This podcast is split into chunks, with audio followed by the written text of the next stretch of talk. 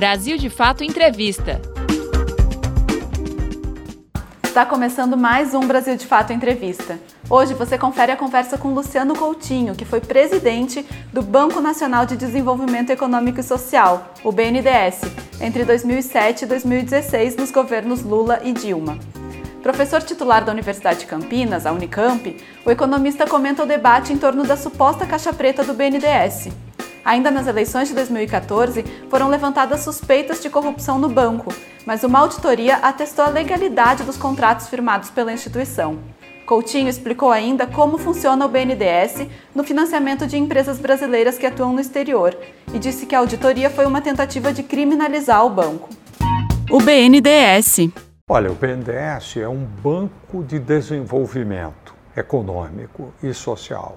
Ele foi criado em 1952 pelo presidente Getúlio Vargas é, e nesse período, vários bancos de desenvolvimento foram criados em vários países do mundo, países desenvolvidos e países em desenvolvimento. O BNDES foi fundamental é, nos anos 60 para iniciar os grandes investimentos em infraestrutura no Brasil. Depois, nos anos 70, nos anos 80, praticamente não há nenhuma grande hidrelétrica, porto, ferrovia ou grande indústria siderúrgica, indústria de, chamada de base, eh, ao longo da história econômica brasileira, que não tenha sido financiada pelo BNDES. Ele foi se tornando crescentemente mais importante. No período autoritário, no regime militar, o BNDES também teve um papel importante em financiar grandes investimentos em infraestruturas e indústrias de base. E assim continuou. Mais recentemente, no período é, de 2004, 2005 até 2014, onde o Brasil teve um forte ciclo de crescimento, com aumento do investimento, da geração de empregos, é, dos investimentos na indústria e na infraestrutura e também na infraestrutura social, porque os investimentos em metrôs, os investimentos em corredores é, logísticos, os investimentos em é, tratamento de água e esgoto em várias grandes capitais. É? Esses investimentos tiveram um suporte essencial do BNDES.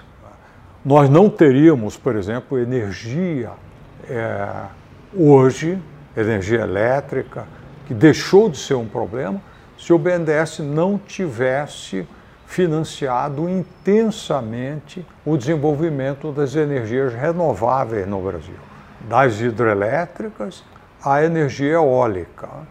Lembremos que em 2001, 2002, 2003 o Brasil vivia uma tremenda crise de energia com racionamento da conta de luz. Então o BNDES é um banco, um banco grande e importante, mas ele é um banco que opera no atacado, grandes projetos para infraestrutura, etc. Ele não é um banco tão conhecido da população.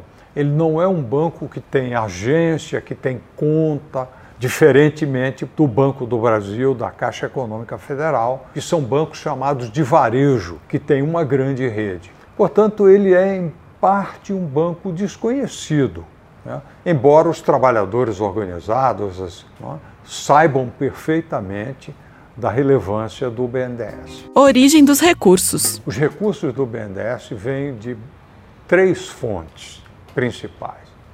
O primeiro é o Fundo de Amparo ao Trabalhador, FAT.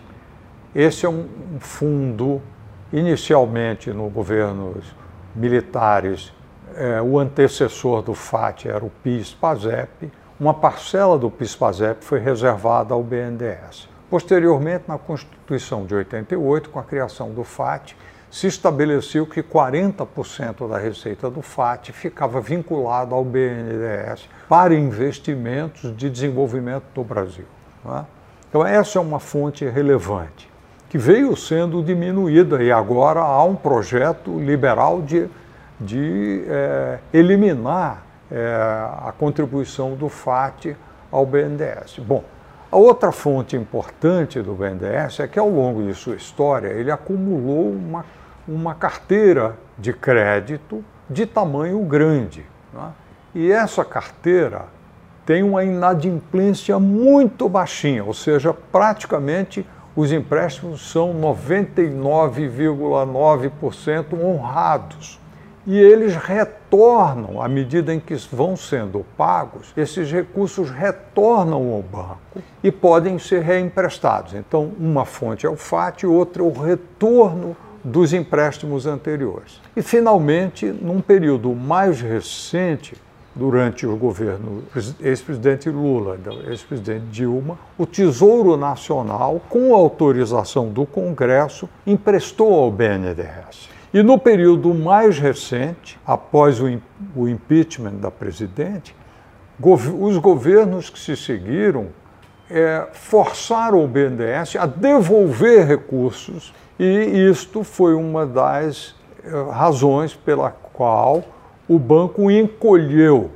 E uma das razões também pela qual o banco deixou de ser uma alavanca proativa eh, no financiamento à infraestrutura brasileira. O que o BNDES financiava? Nesse período, o BNDES financiou ao todo 1 trilhão e 600 bilhões de reais. E uma fatia de menos de 40 entre 1 trilhão e 600, 40 foi para financiar exportações para outros países. De que exportações nós estamos falando? Exportações de serviços de engenharia e construção e equipamentos produzidos no Brasil.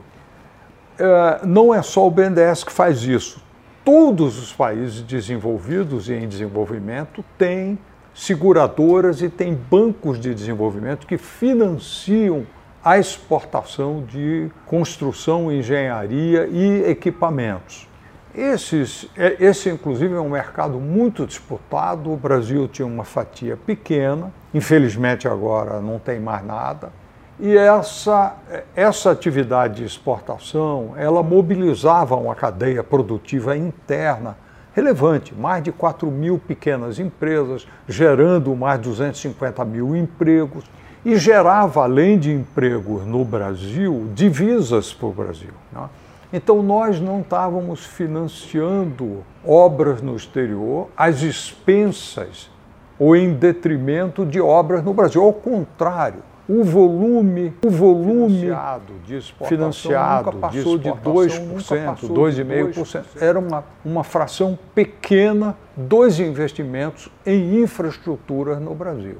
Então nós, nós apoiamos praticamente toda a expansão da infraestrutura brasileira, da energia brasileira, é, foi feita primordialmente, especialmente nos setores que precisam de um prazo longo de eh, maturação do investimento, foi financiado pelo BNDES. Então, o BNDES foi uma alavanca que permitiu o crescimento, o alto emprego, né, a criação de mais de 12, 13 milhões de novos empregos diretamente associados às atividades do banco. Você está ouvindo a entrevista com Luciano Coutinho, presidente do BNDES entre 2007 e 2016, nos governos Lula e Dilma. Como funciona? Como é que o BNDES funcionava? Ele, na verdade, a uma empresa vender tratores, máquinas, equipamentos, ou, ou vender os serviços de engenharia para um projeto no exterior, o BNDES pagava em reais aqui no Brasil ao exportador de produtos e serviços que se originaram, geraram emprego no Brasil. Ele não transferia dinheiro para fora. Esses serviços eram prestados e esses bens eram exportados. Por exemplo, os aviões da Embraer, grandes geradores hidrelétricos, é, tratores, equipamentos, colheitadeiras, equipamentos de, é, para é, usinas de açúcar, vários equipamentos eram exportados, geraram emprego no Brasil. O comprador lá fora pagava o BNDES em dólar é, a prazo. Então era uma, um financiamento à exportação que era rece receber o BNDES recebia de volta em dólar. É, e esses financiamentos tinham a garantia de um fundo garantidor de exportações, que é um fundo grande que foi alimentado pelo seguro de crédito. Ou seja, o comprador lá fora, para fazer jus ao financiamento, ele tinha que comprar um seguro, e ao comprar o seguro, ele pagava um prêmio para esse fundo. Ou seja, esses financiamentos tinham um fundo garantidor que permitia ao BNDES cobrar taxas internacionais e não as taxas que temos que lembrar que as taxas de juros no Brasil foram muito altas e isso tornaria esse, esse financiamento completamente não competitivo, não, não, não viável. Então existia, desde os anos 90, toda uma sistemática legal e uma estrutura de Estado para financiar a exportação que exige crédito de longo prazo. Isso não é uma invenção brasileira. Os Estados Unidos, a Alemanha, o Japão, a França, a Coreia, a China, a Índia, a Rússia, é? todos os países, eu citei aqui alguns mais importantes, têm agências de exportação, agências de crédito de exportação, seguradoras de exportação. O BNDES era, no, era, deveria ser, voltar a ser, a ferramenta do governo brasileiro, do Estado brasileiro, para financiar esse tipo de exportação. Os ataques ao BNDES. Olha, em parte começou na campanha eleitoral em 2014. É, toda a fantasia de que o BNDES estava financiando obra no exterior, financiando a governos estrangeiros em detrimento da infraestrutura no Brasil. O que é uma falácia, era uma mentira. E mesmo os que eram informados e uh, não abriam mão de usar esse argumento, porque esse parecia um argumento uh, fácil de ser entendido. Era um fake news que, como todo fake news, ele é atraente quando ele é facilmente vira um boato, é entendido por todo mundo. Então começou assim, posteriormente, com a questão né, das delações premiadas na Petrobras, criou-se a fantasia de que haveria no BNDES algo parecido, né, que o BNDES teria sido é, um repositório de operações ilícitas né, associadas a doações políticas, o que absolutamente não é verdadeiro. As auditorias essas autorias foram contratadas após minha saída do banco. É, nada contra que se avalie em profundidade o, o, o real custo e, a, e a, a, necessidade de que o orçamento tenha sido esse mesmo, tão alto.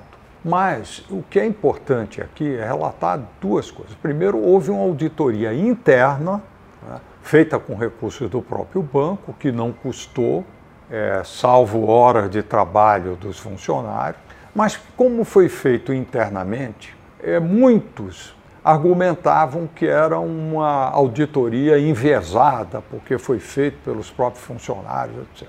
O que absolutamente não é correto, porque essa auditoria interna foi feita com muito cuidado, ao que eu saiba, por pessoas que não tiveram nada a ver com aquele tipo de operação e o fizeram de forma correta e séria. Não obstante, foi feita muita pressão para que o banco contratasse um auditor externo. E efetivamente foi contratado um auditor que tinha grande experiência, havia feito auditorias em grandes empresas internacionais que tiveram problemas de corrupção era uma auditoria que tem muita tecnologia e capacidade de cruzar informações. Né? E ao que eu saiba, no caso do BNDES, apenas para examinar operações ligadas ao grupo JIF, JBS, né? é, foram, foi feito o cruzamento de mais de 3 milhões de mensagens de e-mail, mensagens de WhatsApp de dezenas de funcionários do banco. E essas mensagens fizeram cruzamento para ver se existiu com o uso de inteligência artificial de palavras-chave, se existiu algum tipo de indução, de menção a pagamentos indevidos ou de interferência indevida interna ou externa nos processos decisórios do banco. Além disso, esse, esse cruzamento de informações foi analisado é, é, tomando por base cerca de 400 mil documentos do próprio banco e documentos externos ao banco. Delações, é, processos, CPIs, todo esse acervo de documentos foi avaliado. Né? E a conclusão final é de que não há nenhum indício de favorecimento ou de influência indevida nos processos decisórios do banco. Ou seja, o resultado final dessa auditoria resgata a impessoalidade, a lisura e a integridade de todos os procedimentos do banco, do seu quadro técnico e dos seus dirigentes, inclusive da minha pessoa. Então, nesse sentido, eu acredito que ela é uma contribuição positiva para estabelecer a verdade dos fatos, né? que foi é, é, tão vilipendiada por acusações levianas de um, por alguns, ou ideolo motivadamente ideológicas de outros, ou até acusações feitas em boa fé, levadas por um clima que foi criado de fake news que não tinha fundamento. Então, eu acho que nesse sentido de colocar a nu a verdade dos fatos, ela é saudável é, para a democracia brasileira e para o resgate da instituição do banco. No caso do BNDES, é que efetivamente atentou contra os direitos básicos atentou contra o devido processo legal e foi feito de uma maneira. É, pode ser até que as intenções fossem boas, mas a forma como foi feita atentou contra os direitos da cidadania. Na medida em que se levantem suspeitas sem evidências é, e sem provas mínimas, nós estamos é, num mundo do arbítrio. É? E é, na medida em que todo o setor público é colocado sob suspeita, sem evidências, nós estamos é, evoluindo para um retrocesso de direitos. É, não, não creio que a justiça brasileira esteja envolvida sistemicamente nisso, mas houve uma, um movimento é, e ainda esse movimento existe, mas que clama pelo combate à corrupção, que é um clamor legítimo, mas precisa ser feito dentro da lei. É? E dentro das regras, e dentro da Constituição. O BNDES hoje. A política declarada da atual equipe econômica é ultraliberal, pró-privatista, é até uma política fundamentalista ele acredita que o mercado é, é, o nirvana que vai resolver tudo com maior eficiência e que o Estado deve ser reduzido ao máximo. É? Essa política é uma política antiga, é uma política ultrapassada. Não obstante, ela vem sendo perseguida no Brasil. É? Então, é, e dentro dessa, dessa grande diretriz, encolher o BNDES e acreditar que o mercado de capitais vai suprir todo o financiamento de longo prazo é uma fantasia que pode custar caro ao país.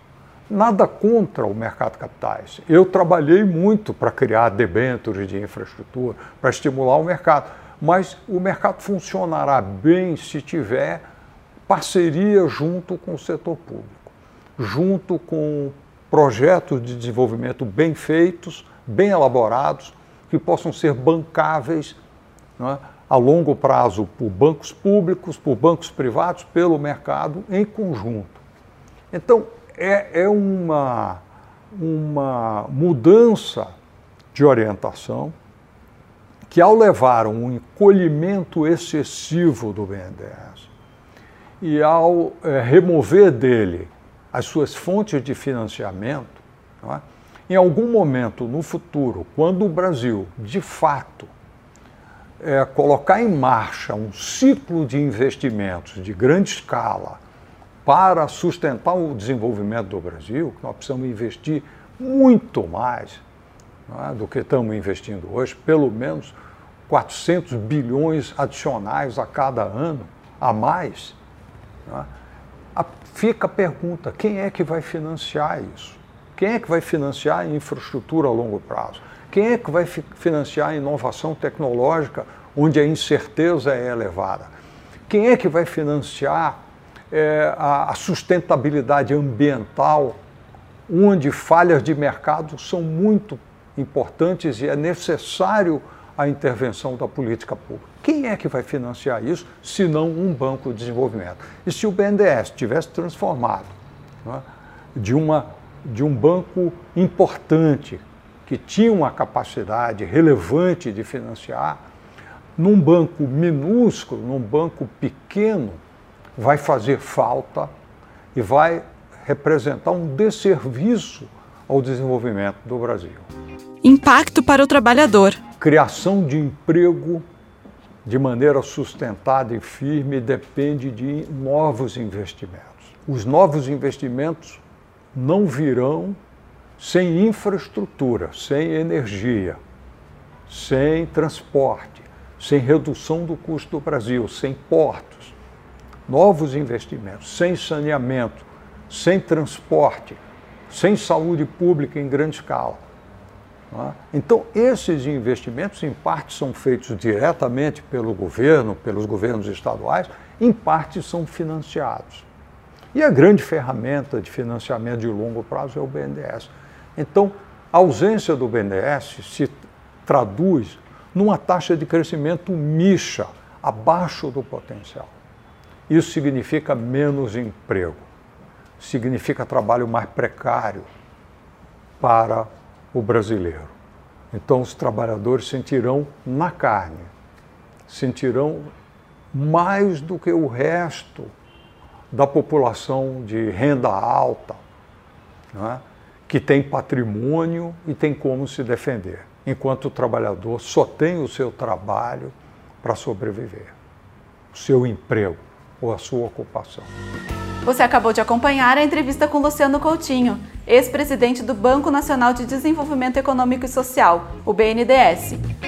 Para conferir mais entrevistas como essa, acesse o Brasil de Fato Entrevista no Spotify, no Deezer ou no iTunes, ou inscreva-se no nosso canal no YouTube para receber as notificações.